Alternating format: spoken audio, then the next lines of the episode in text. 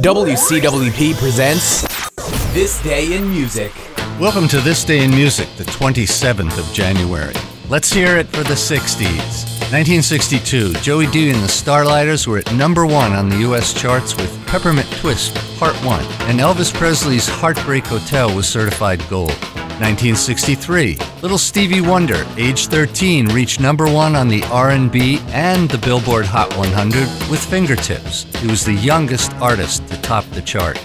1964, the Rolling Stones, guests on the BBC's Jukebox Jury, referred to Elvis Presley's latest single as dated. The British press did not approve.